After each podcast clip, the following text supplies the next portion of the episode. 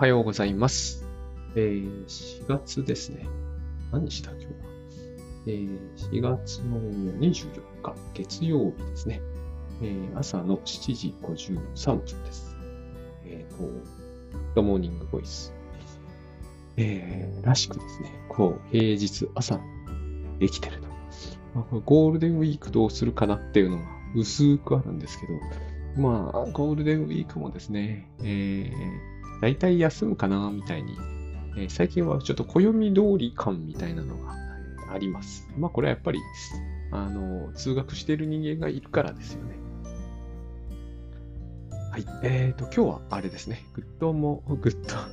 グッドバイブス編といった内容でお知らせ、あの、お伝えしていこうと思うんですが、えーと、まあ、その前にも最後の、あの、あれですね、選挙みたいですよね。最後のお願いに参りましたってやつで、えっ、と、2席ですね、えー枠がありまして、4月の30日スタートの3ヶ月チャレンジ。これは4月の30日だから5月30でしょ、6月30で7月30日まで、えー続きます。そういう第2期、第2期の3ヶ月チャレンジになります。第3期は従ってですね、8月の1からやろうかなと思っていて、8月の1、9、1、11、11の1までぐらい、ぐらいですね。えっ、と、10月31ぐらいにしておいて、11月1から4期を始めようかなと思ってるんですけど、そうすると、12月1、1月1、こう、なんか年末年始をまたいだ上に、なんかわかんないところで終わっちゃうんですよね。これを最後ちょっとどうしようかなと。えー11月1までやったら一旦1ヶ月お休みにして、あわかんないな。これはもうそんな先のことはわかんないですね。はい。というわけで、4月の30日から第2期スタートさせて、えっ、とですね、その4月の30日に第1回のレクチャーをやるんですよ。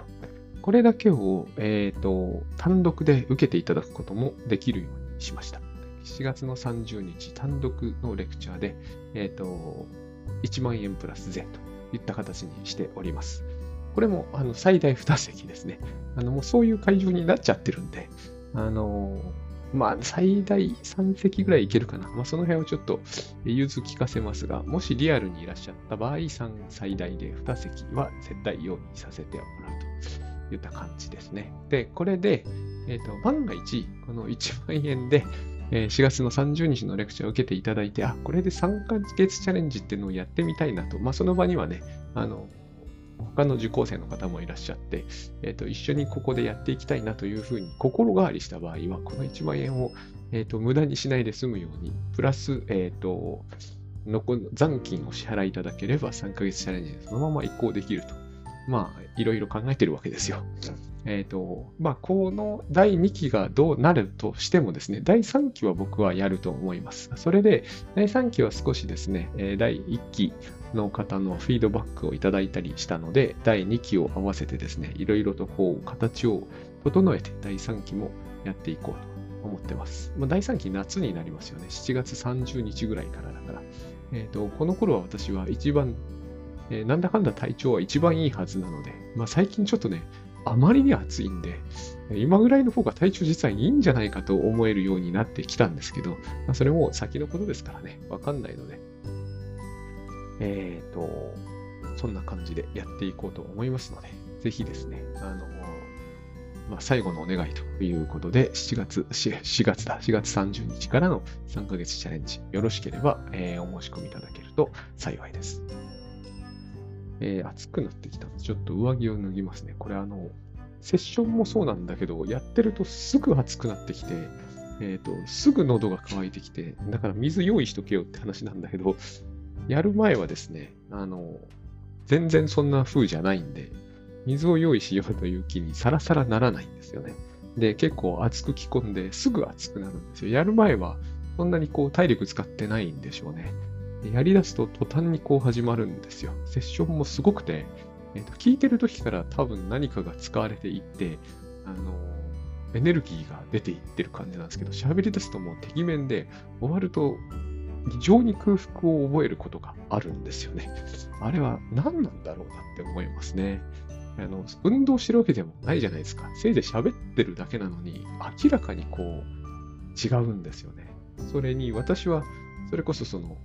倉園さんのボイトレとかを受けてるわけでもないので、別にこう、特にこれといった喋り方、あの、でも考えてみると、ボイトレって多分、特にこれといった喋り方とか、あの、発声の仕方をしないんだろうなっていう気がするんだけど、これは推測ですけどね、私は受けたことがないから。えっ、ー、と、いずれにしてもこう、疲れるというのとは違うんですけど、使い果たすという感じがありますね。私だから、1日にセッションは今のところ1つにしてるんですよ。時間的にはね、4つとかでいけるはずなんだけど、4つとかナンセンスで、えっ、と、2つが限界だと思いますね。でも2つすると他の仕事できなくなるような気が私の場合はします。そんなにこう、熱っぽく喋ってるとか、ね、何かを使い果たすイメージはないんですが、えー、すごい大変な、大変ではないけれど、やってる時大変だと思ったことはないから、大変ではないんですけどね。やってること時にあの別の意味で大変なことはありますよ。でも肉体的な意味で大変なことはないんですが、終わると、こうどっと何かが、えー、抜け落ちた感じになって、えーと、ちょっと食が進んでしまう。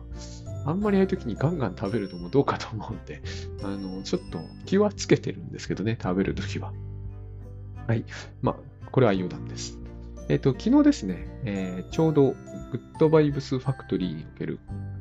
グループセッションという、まあ、ものを運営してきたというか、もはや倉園さんがお話になるのを私は聞いてるという感じになってしまうんですが、えー、しまっていたんですが、あの、聞いてました。それで、えっ、ー、と、まあ、いつも通り、グッドバイブスだなと。まあ、それ、それを言っただけでは何も伝わらないと思うんですけどね。あの、でもそうだ、いつもとなんかちょっと違ったんですよね。何かこう、そう、あの、中盤で必ずこう、割と長く、えー、倉田さんとこうですね、まあ僕、クランチって呼んでるんですけど、あの、なんちゅうんですかな。えー、ボクシングでこう腰のあたりにこうしがみつくのあるんですよね。こうそれによってこう、なんていうんですかね、敵の攻撃を防ぐという、あの反則の一種なんですけれども、えっ、ー、と、いいんですよ。よくはないんだけど、あれはスキルの一種なんですよね。あの、クリンチみたいな感じになるという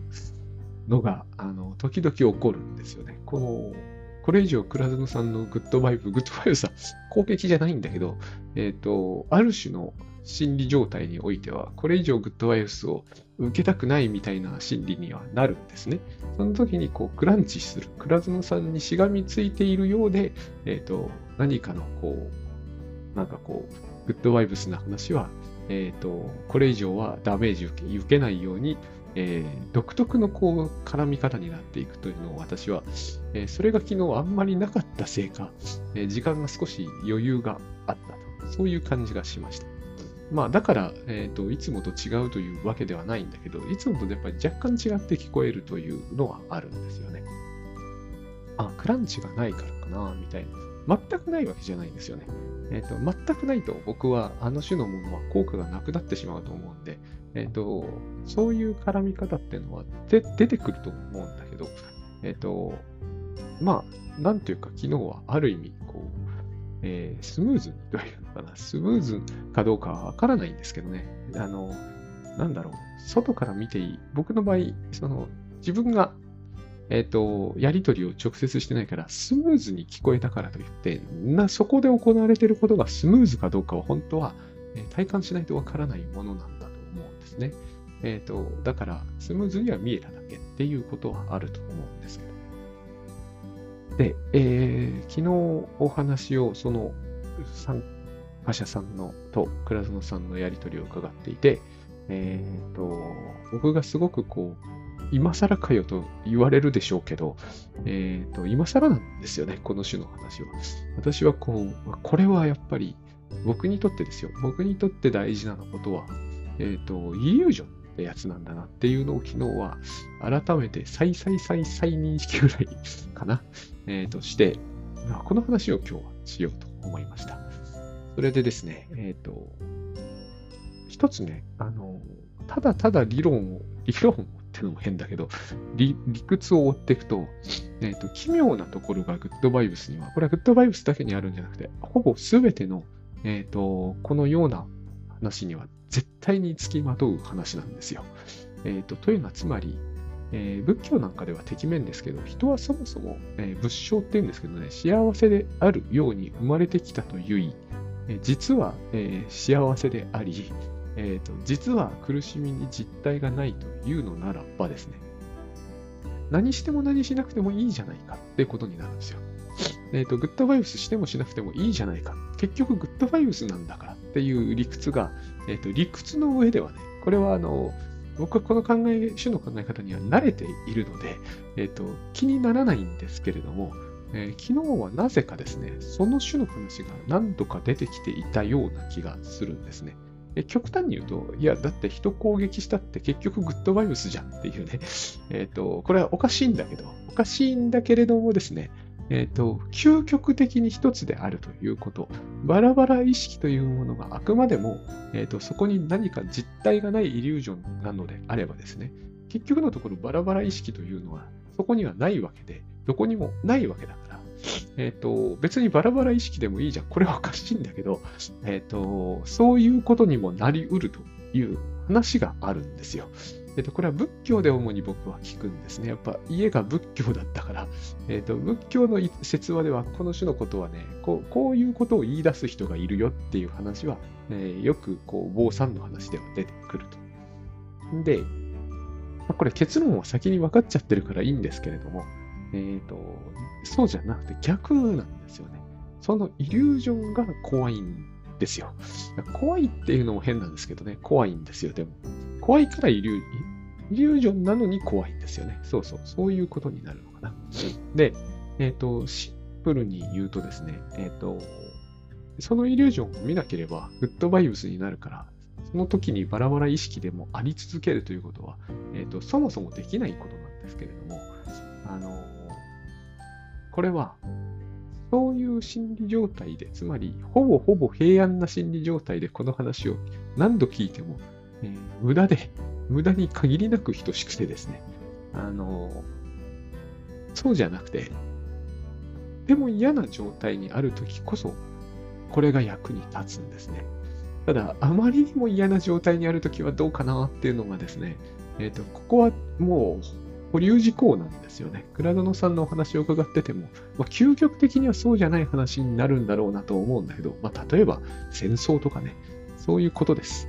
つまり、えー、そういうのは置いとこうということになっていて、私もそれがいいと思うので、えー、それに習っていて、あのー、まあ僕の場合やっぱりおなじみのですね、えー、家庭内で、え、夫婦喧嘩したとか、そういう時ですよ。そういう時でそういう時の方が僕ら遭遇してますよね。戦争とか、えー、テロとか、まあ、それはともかくとしてですね、えっ、ー、と、それ、そこまでいかなくても、あ例えば、そうだなあテレビで見るような大惨事自体に自分が巻き込まれたということは、えっ、ー、と、僕の場合なんかはほぼないと言っていいし、えー、やっぱりこれ聞いてくださってる方も、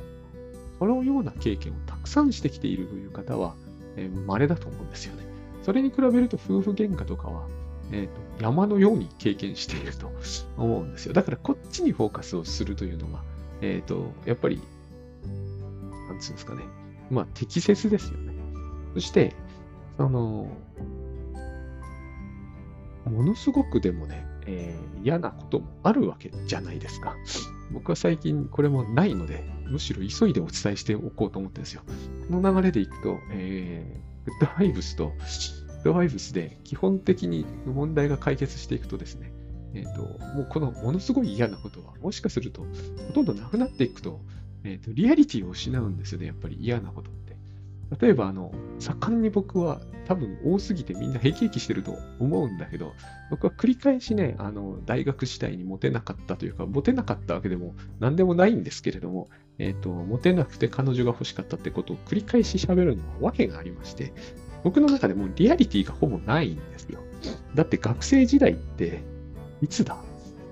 まあ、25年とかじゃない、30年前ですよね。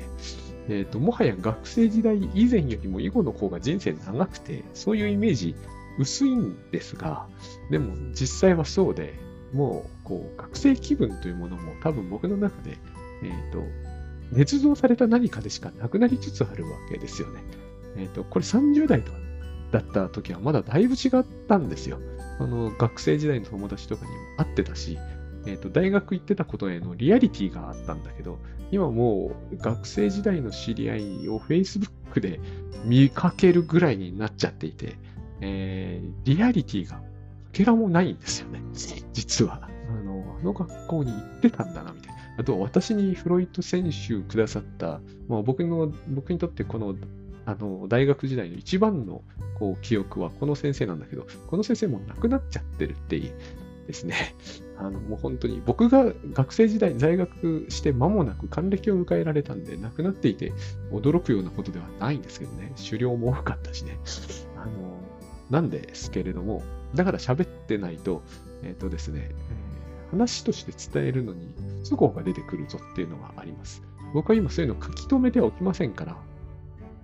記憶だけでいくんですよ。それには訳があるんですけど、まあそれは一旦置いといてですね。えーと、脱線すると分かんなくなるので、す、えー、で、に分かんなくなりつつあるんですけれども、つまり、えっ、と、そうなんですよ。あの嫌なことというのは、まあでも僕らはその戦争とかじゃなくて体験するということです。そして、そのとっても辛いってなった時にですね、えっ、と、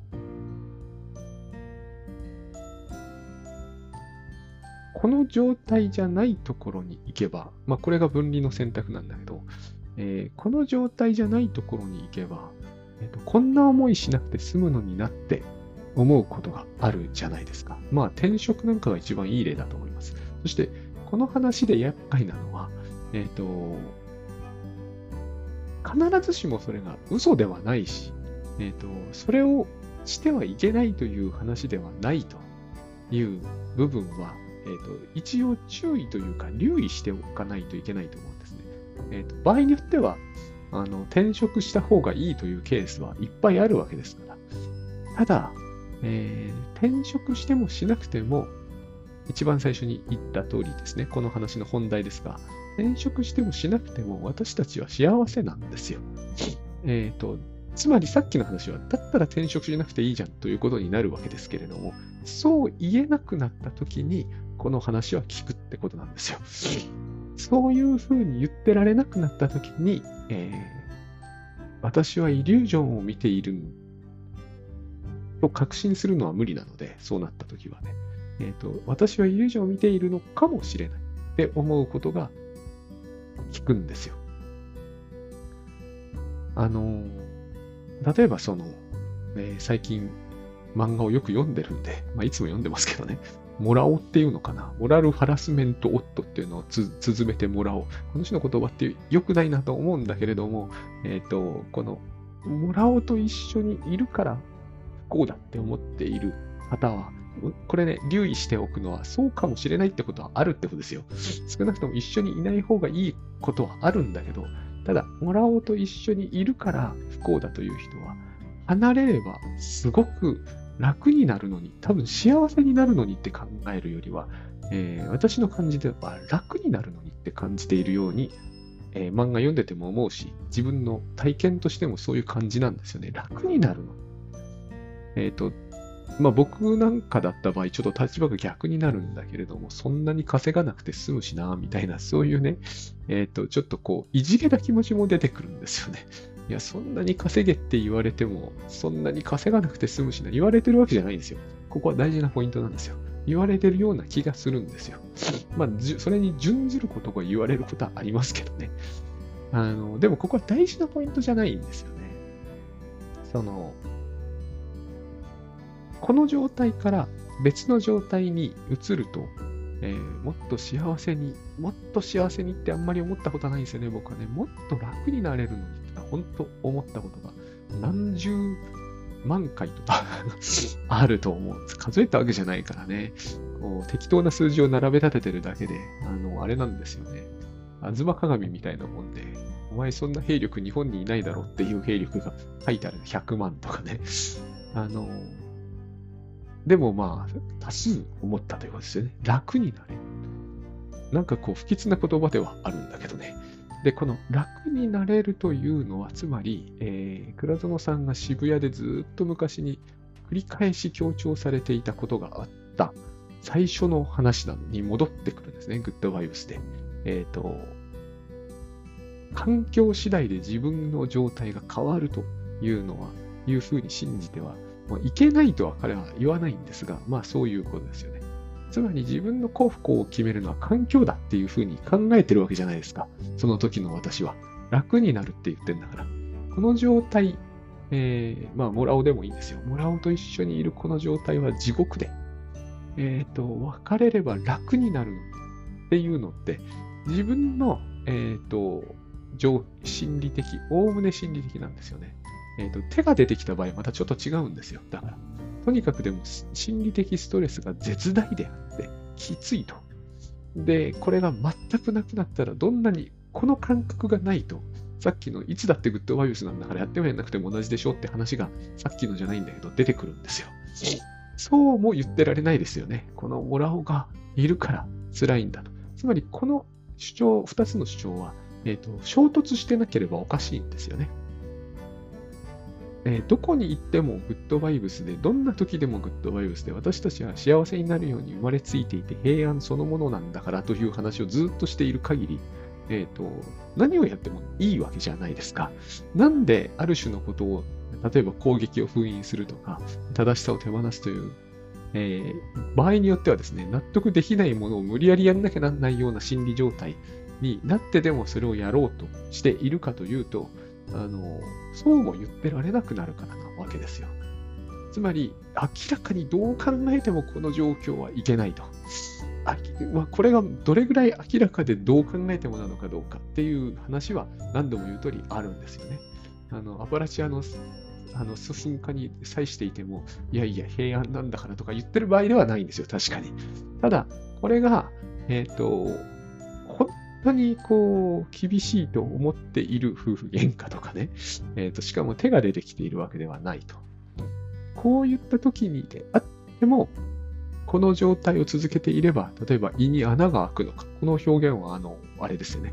えー、僕の小規模な生活の、え、ー、と、うちの妻ってどうでしょうですね。福光さんが繰り返しこう、あの、でも繰り返してないのかもしれない。僕の印象なんですけど、彼はうまいところでうまいこと書くんですよ。えっ、ー、と、胃に穴が開くとかって言ってるわけですよ。で、えっ、と、明らかに彼の胃に穴は開いてないです。これは大事なことなんですよ。非常にね。で、うんと、条件が、まあ、環境的な条件が、僕らの幸福を決めるのかどうか。そうすると、えっ、ー、と、確実にですね、一旦この話に乗っておいて、胃に穴が開くその状況状況を回避すれば、えー、胃も胃の穴も塞がり、えー、私はとても、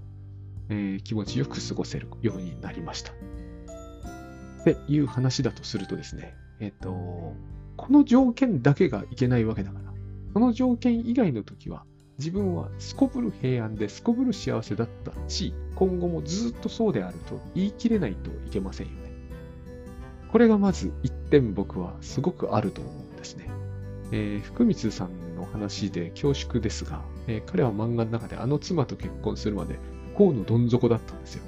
彼は私と全く同じようにモテなかったんで、今モテてるのか知りませんが、えっ、ー、と、彼女が欲しくて欲しくて仕方なくて、誰でもいいから結婚して欲しかった、その奥さんが意外に、えー、小綺麗で彼向きだったんですよね。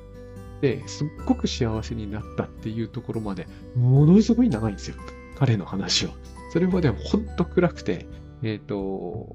彼はよくゾンビ漫画描くんですけど、彼の漫画の印象っていうのは、それまでの印象っていうのは、ゾンビにずっと取り憑かれて、ゾンビに取り巻かれているように生きているという印象なんですよ。本人の顔もなんかゾンビみたいなんですよね。すっごく痩せてる。あれだから幸せ太りなんじゃないかと今思うんですけど、それぐらい彼は幸せになったはずなんですよ。で、この奥さんといたら胃に穴が開くって言っている彼もいるわけですよ。つまり、いつも不幸か、ないしは、えっ、ー、と、今は幸福なんだけど不幸な気がしているのかな。どっちかだと思うんですね。えっ、ー、と、彼が奥さんと知り合うまではずっと幸福であったというならば、その現在の条件はすこぶる悪いんですよ。胃に穴が開きそうな感じがしているわけだから。でも彼の漫画は、そうは全然描かれてないですね。今の方が数段幸福だということになってるんですよ。これはすごく大事なポイントだと思うんですよね。つまり、え、ー、と、現在の条件を全部白紙に戻して楽になったら、えー、幸せになるのであれば、彼が見ている通りに現実の状態というものによって、彼は幸不幸というものを決定されるので、現在は、え、胃に穴が開きそうなほど不幸なんだから、それは環境的条件が悪いということになるんだけれども、彼は妻と知り合って、つまり妻と知り合ったためにそうなったんだから、妻と知り合わなかったときは、えーと、平穏で穏やかで幸福だったというんであればですね、え、ー、と、今、そのように解釈してもいいんだけども、え、ー、と、そうは解釈できないわけじゃないですか。えっ、ー、と、その前はものすごく彼は不幸だったから。彼によればですよ。彼によればっていうところがやっぱり大事ですよね。他の人が見てどうかっていうのはまた別なんで、えっ、ー、と、本人はそう感じていた。つまりずっと不幸だったわけですよ。つまりその幸福を決定する条件に少なくとも妻がいるかいないかはあんまり関係ないってことになっちゃうんですよ。あの人の本読んでるとそうは全然読めないんだけど、でもそういうことになってしまうんですよ。で、私は昨日再三、再再再認識したぐらいの話なんだけれども、つまり彼が今どうして胃に穴が開きそうになるかというと、それはイリュージョンを見てるからなんですね。もっとも彼の妻は手を出してきますからね。えっ、ー、と、私の状況よりはシビアだなと思うんですよね。まあ彼も手を出すんですけどね。そこが私の状況とはまた違うんだけど。でも、胃に穴が開きそうになるのはおそらく、えっ、ー、と、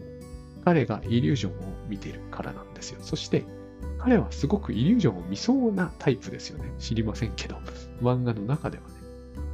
この人、どこに行ってもこの種のイリュージョンを見るだろうなっていうのは、あの漫画を見ていれば、よくよくみんなわかるんですよ。これが僕らの姿だと思うんですね。だから、えっ、ー、と、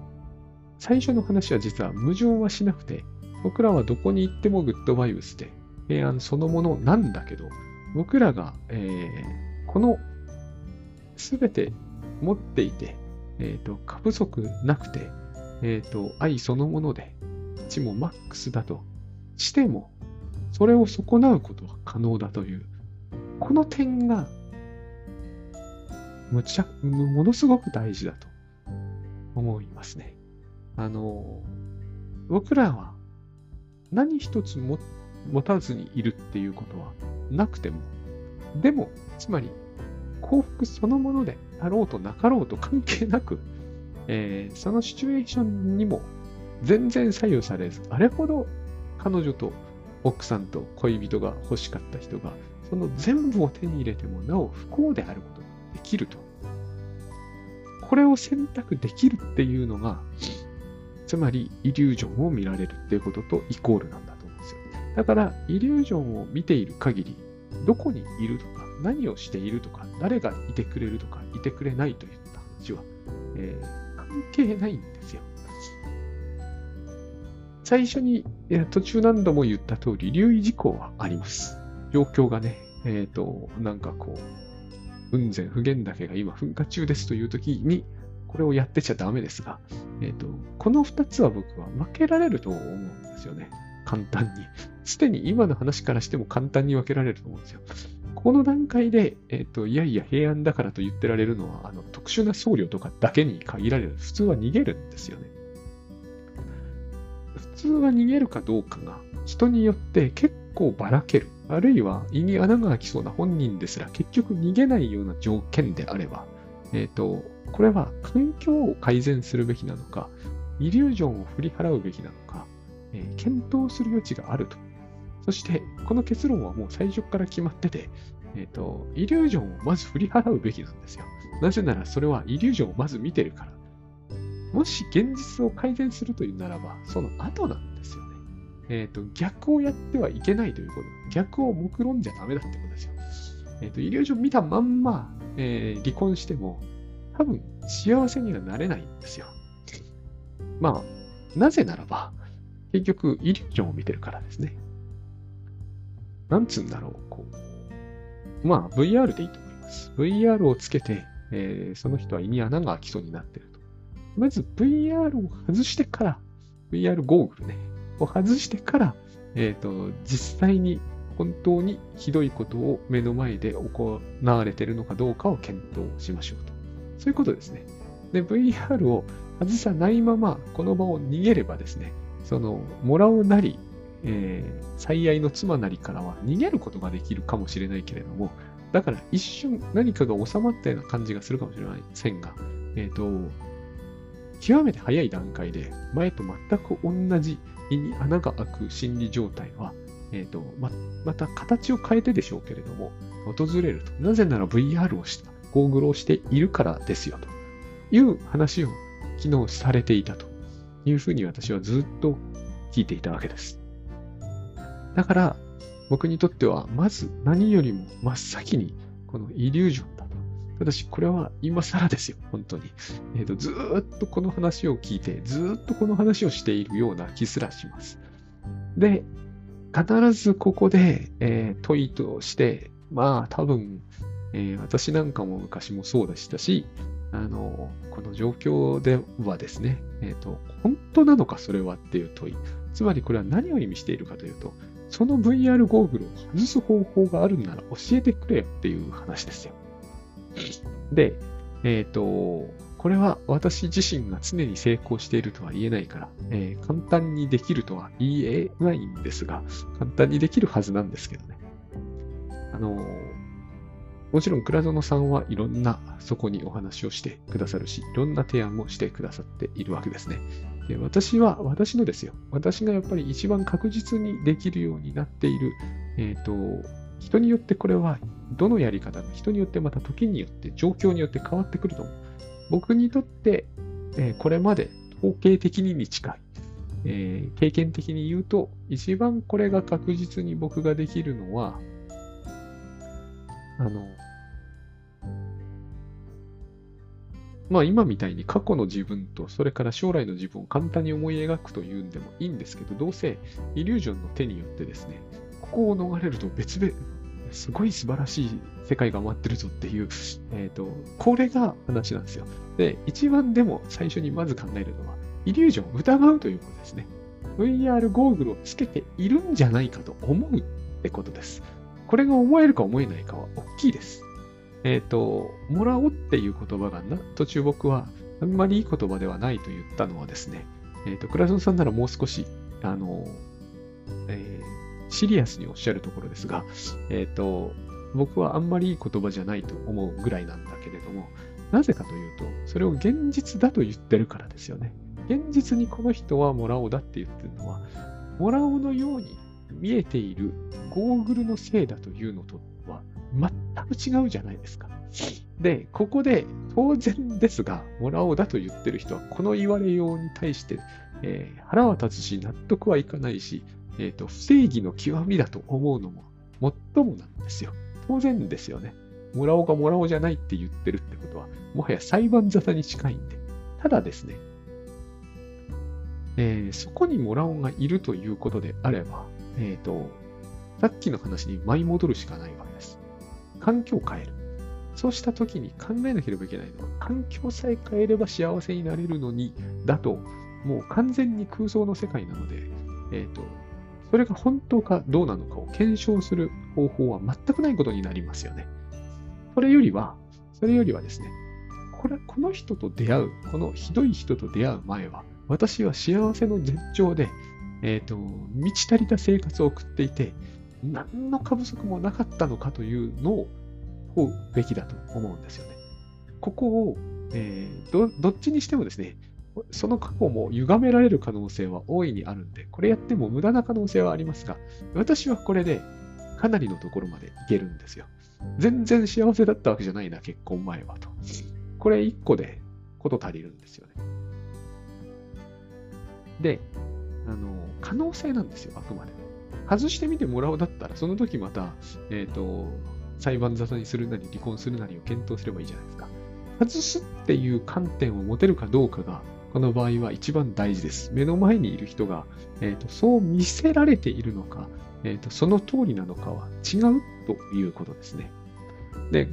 このゴーグルを外すのが難しいという、えーと、一番の原因は、えー、外したくないからなんですけどね、実はね。なんで外したくないのかと、えーいう話を私はやっぱり考えるんです。なんで外したくないのか。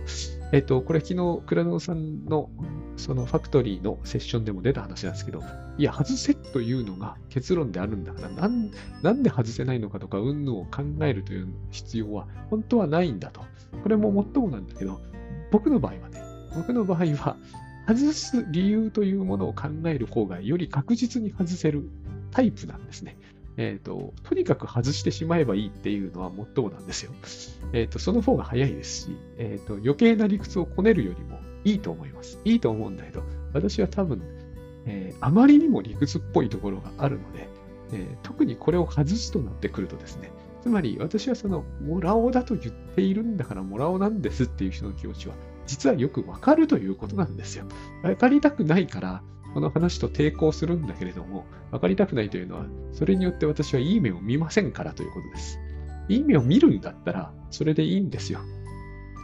この奥さん本当にひどいのか、ひどいと見せかけられているだけなのかという問いは私にとっては重大なんですよ。なぜならば、私はおそらくですね、えっ、ー、と、奥さんと結婚する前は全然幸福じゃなかったし、えっ、ー、と、ここからどこかへ行っても、おそらく一時的に楽にはなると思う。大体それは想像がつくんですよ。そういうようなこともしてきたから。でも、その後もずっと平安でグッドバイブスでいられるかというと、全然自信がないんですよね、これがまた。なんでか私はイリュージョンを見てるからなんですよ。と考える方が、え、ー、と、そうじゃない考え方をするってことは、私はずっと不幸だった可能性があり、今後もずっと不幸である可能性がある理由は、え、ー、と、現実に私にはろくでもないことが何何かね、えっ、ー、と、いわゆるこう、ここでオカルトになってしまうんですよね。脅迫症とオカルトの話は散々してきたんで、ここはすっ飛ばしますが、えっ、ー、と、不幸の星に生まれてきたからとかね。私はこの種のことは信じませんけれども、よくこの種の言葉が、なぜか、えー、ライフハック界隈でよく聞かれるというのは、よく、よくよく注意しておくべきだと僕は思います。今は本当にこの種のことは、私は、えっ、ー、と、常に検討するようにしてます。これも、えー、私の仕事柄ですよ。別にこんなこと検討する必要はないんです。脅迫症とオカルトはとても相性がいいっていうのは、えー、覚えておいて損のない知識じゃないかなと思ってます。いずれにしても、えーと、そういう方ってよくいらっしゃるじゃないですか。行く先行く先で私は、えー、パワハラの上司、セクハラの上司、変な同僚につきまとわれるんです。そういうタイプの人間なんですとさらっと言って抜けられる方。そういう方が、えー、時間厳守とか、整理整頓とかにものすごいこう終身であるということは、全然不思議なことではないってことですよ。で、えー、私に関して言うとですね、あの、不幸の星に生まれたとか、えっ、ー、と、な、他にどんな表現があるかな。この種の表現ってよくありますよね。あの、つくづく好きがない人間だとか、まあ、同じことですよね、これじゃね。えっ、ー、と、まあそういうことですよね。のび太くんとかがよくドラえもんに言われてるセリフですよね。で、えー、私はところが実は自分のことをそう思っていないので、えー、その種の話で納得することは決してないんですね。私はかなりラッキーな人間だと、えっ、ー、と、心底信じてるところがあるんですよ。だから、えー、不幸になるのが当然だという話には全然納得する方ではないんですね。昔不幸でした。今後も不幸になります。その通りですっていう風に納得できるタイプではないんですよ。なので、あの、この条件だけが悪い。だから条件を変えれば良くなるという話が本当だとするにはですね、今までも知り合う前からずっと幸福だったっていう必要があるんですよね。知り合うことによって不幸になったぐらいでないと、えっ、ー、と、現実が私の状態を決定する論というのは私の中では成立しない。今までずっと幸福だった、今だけ不幸であるというならば、それでいいんですよ。で、福光さんのこととかも、まあ私の頭には当然よぎりますわね。こういう話を考えたとき。彼はどう考えても今の方が幸福だなと。僕が見ればですよ。彼が見れば違うのかもしれない。でも僕が見ればそういう風にしか見えない。だから彼は多分離婚しないだろうなと。彼は心の底ではそのことをよく知ってますからね。多分。ということは、あ、ということはですね、彼は嫌じゃないってことなんですよ。ということは胃に穴が開くっていうのは何何かというと、イリュージョンが彼の胃に穴を開けようとしている。これが怖いと私は言ったやつですね。奥さんがじゃないんですよ。で、何度も言いますが、いやいや、モラオに関してそれは納得ができないっていうのは、その通りだと思います。だから、ゴーグルをつけているせいなのかどうなのかは見極める必要があるとむしろ思うんですね。で、なんでゴーグルを外したくないのかと。長くなってきたなぁなんでゴーグルを外したくないのか。まあ、これも昨日違う言い回しで全く同じ話をされてたんですけど、僕に関してはなぜゴーグルを外したくないのかは、長寿画というものがですね、えー、昨日ガーディガンっていう言葉で守護神なのかな守護神は変だな。守護者ですね。えっ、ー、と、まあ何でもいいです。親対象と私は、えー、言うこともありますが、長寿画です。が、私の感覚の中では理想的な存在だからなんですね。この話を、えーと、どこかでやっぱりしないとなと。え、ー、と、ノートでじわじわ書いていて、えー、誤解されがちなポイントなんですが、超自我というのは、口うるさすぎる親とか、過干渉な親って意味では、必ずしもありません。虐待する親とか毒親とかではとんでもありません。そういうケースありますよ。だから厄介なんだけど、えーと、私に関してそれは全く成り立ちません。えっ、ー、と、私はそうは感じてない。で、じゃあ、あなたの親は理想通りだったのかというと、そんなこともありません。私の親は至ってありきたりな親でした。少なくとも母は。で、この長寿画は私にとって、そもそも人は長寿画を親のコピーにするわけではありません。親と全く逆にする可能性もあります。例えば親がとても口うるさくて私はとても嫌だった。だから、子育てというのは子供を伸び伸びさせるべきなんだという長寿画を持っている人いっぱいいらっしゃいます。こういう長寿画を持っていても、やっぱり長寿画は同じ問題を引き起こすんですよ。子供は伸び伸びと探させるべきなんだと。えー、宿題もせず1日12時間スマホゲームばっかりやっていて目もちょぼちょぼして頭も痛いと言ってます。いい加減にしなさいと言っちゃ、言っちゃうか言っちゃったというとき、あれ、伸び伸びは、伸び伸びさせるんじゃないのって長寿が言ってきたらどうするのか。長寿が常に口うるさい親だとか、えー、自分の親のコピーだと限らないんですよ。逆転させたり反転させたり、他の言い分とくっつけたりして、自分の理想というものを脳内でインストールした時の存在が長寿。原理的な最初の部分はそうじゃないかもしれないけど、明らかにそういう風になっていくものなんです。つまり長寿というのは、その人にとっててもよく見えているものなんですよ。だから私は、えーと、この点をすごく強調したいのはですね、だから気がつかないと言いたいわけです。私がまさかですね、えーと、親の言いなりになっていると、極めてこれは間接的な意味なんですよ。ずっとこのことが言いたいんです。私が学生時代にモテなくて彼女が欲しかったと散々言ってるのもこのことと、えー、このことを言ってるんです。つまり彼女とは長寿がなんですよ。これが、えー、私が、えー、繰り返し繰り返し言ってることなんですよ。彼女とは長寿がなんです。私の母親がうんと若かった時の母親をさらに理想化して、もはや私の母親であることをみじんも感じることができないレベルまで、えー、若くして、そして綺麗にして、優しくして、私にとって理想的な存在とはこういう存在であるというふうにしてしまった私の母親が長寿なんですよ。これが言うんですから、正しいに決まってるじゃないですか。わかります？わかりますよね。分かっていただけると思うんですが、私にとってこれほど妥当な考え方はない。あれですよ。あの、昔々、私は、えー、中学受験なんかをしましたから、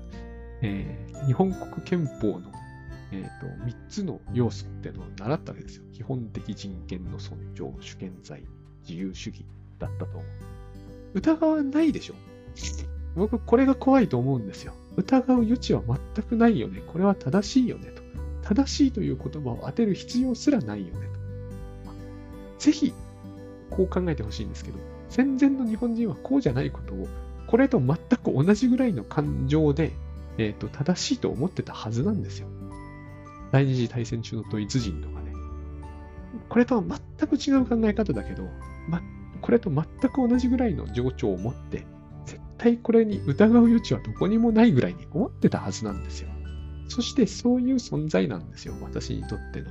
長寿画というのは。母親となんかは、実在する母親なんかとは全く似ても似つかないと思ってるから、まさかこれが母親対象だなんて思わないわけですよね。だから疑う余地はなくなってしまうんですよ。目の前のこのモラオはひどいことをする。ひどい男だ。だってこんなに正しい私のね、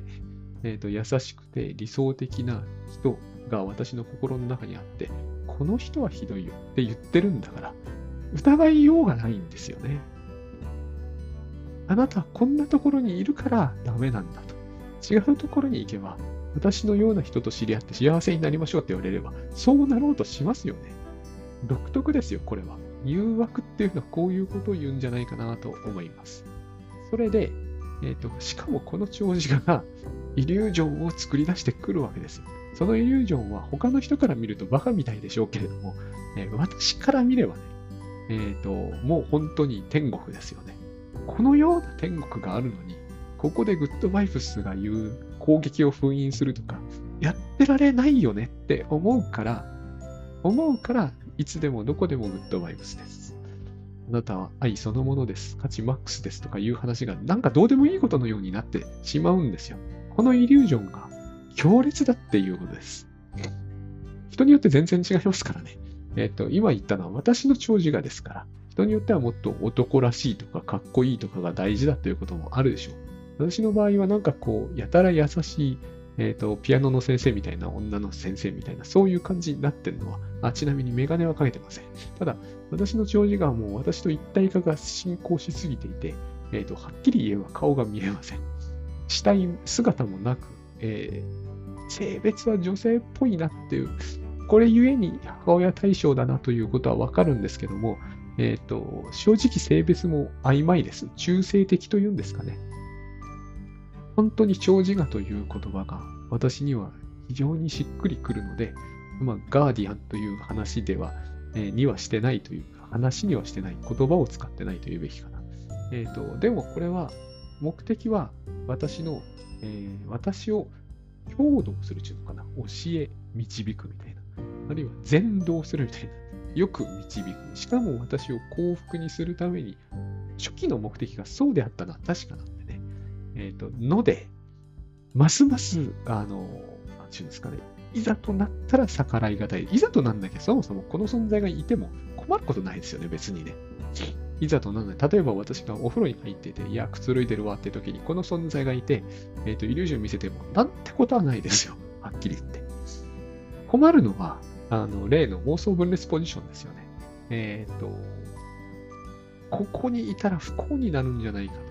そして私が自分のストレスをの原因を外に外にと見るように見るように、これを投影と言うんだけれども、え、ー、と、したときに、この存在が厄介ですよね。まずそのストレス作ってるのは、間違いなくこの存在なんで。しかもそのストレスを、えっ、ー、と、真っ白にイレイズしてくれる、消去しきってくれる、スプリットオフしてくれる、そういうイリュージョンを都合よくストーリー仕立てにして私に提示してまでくれるわけですよ。これだけのお金を使って、こういうところに住んで、昔私がその、えっ、ー、と、家出ようと思った時に見たイリュージョンですね。完全には再現できないけど、実によくできてる。まあ、非常にお笑い草なんだけどね。でも、僕にとってはすごくよくできてる。こういう街に住んで、えっ、ー、と、こうすればいいんじゃないっていう、そういう言い方もしませんよ。実にうまいんですよ、それが。僕好みになってますからね。僕好みに本当になってるのかわからない。そういうイリュージョンとそういう長寿画のセットが僕の好みを決めたんだと思う。その方が正確ですね。だから、ある意味では1から10まで絡め取られているような感じがするところがあるわけですね。だから外したくないんですよ、このゴーグルは。そう思って、もう不思議はないじゃないですか。これをずっとご章を大事にやってたために、あれほど嫌な目にあったという記憶がなければですね、なかなかこれを、えー、私なんかでは、えー、拒否したりするという、えー、決断は難しい。先日だから絶縁するとか書いたのは、こういうある種の、なんちゅうの、決意だ、覚悟だみたいなものがないとなかなかなっていうね、これと絶縁するって、本当とんでもないことのような気がするんですよ。しかも、えっ、ー、と、対峙して存在、対峙してある、このイリュージョンがある関係上、逆にどんなものがあるのか。えっ、ー、と、例えばですよ、これ、うん。まず、ホームレスになります。この長時間の言う通りにすると、えー、社会的にうまくいくっていう方向を向いてるから、ホームレスになる。私の場合はこれホームレスなんです。死ぬっていうイメージはないんですよね。ホームレスになる。